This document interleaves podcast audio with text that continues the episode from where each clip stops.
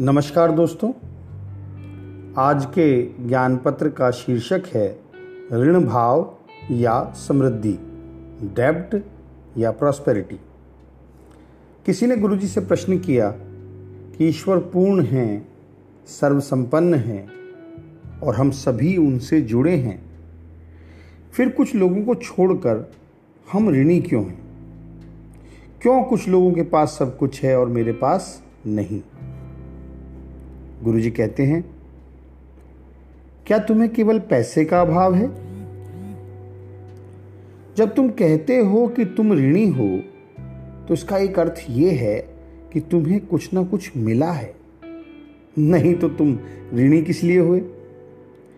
जिन्हें मिला है, उन्हें ऋणी होने का एहसास होना चाहिए। कृतज्ञता महसूस करो कि तुमने पाया है। तुम्हारे पास जितनी समृद्धि होगी, जितनी प्रॉस्पेरिटी होगी, तुम उतना ऋणी महसूस करोगे। और जब तुम ऋणी और कृतज्ञ महसूस करते हो तो तुम्हारे पास और समृद्धि आती है।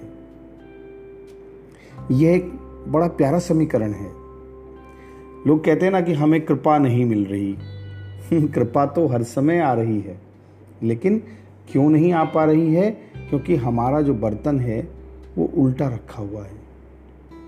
अर्थात जब हमें कृतज्ञता का अनुभव होता है, जब हम ये महसूस करते हैं कि हमें बहुत कुछ मिला है तो हमारा बर्तन सीधा हो जाता है और उस समय कृपा हमारे बर्तन में महसूस होने लगती है, इकट्ठा होने लगती है।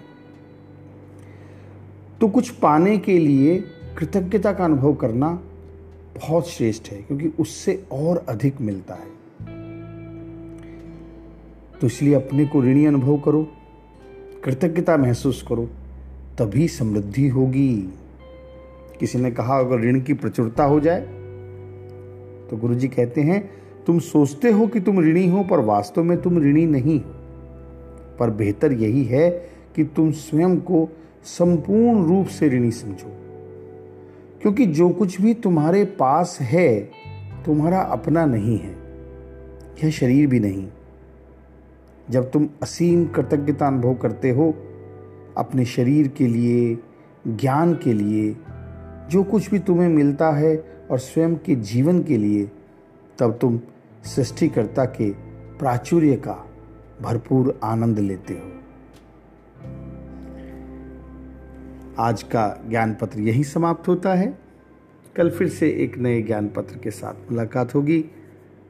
तब तक के लिए अपना ध्यान रखें। नमस्कार।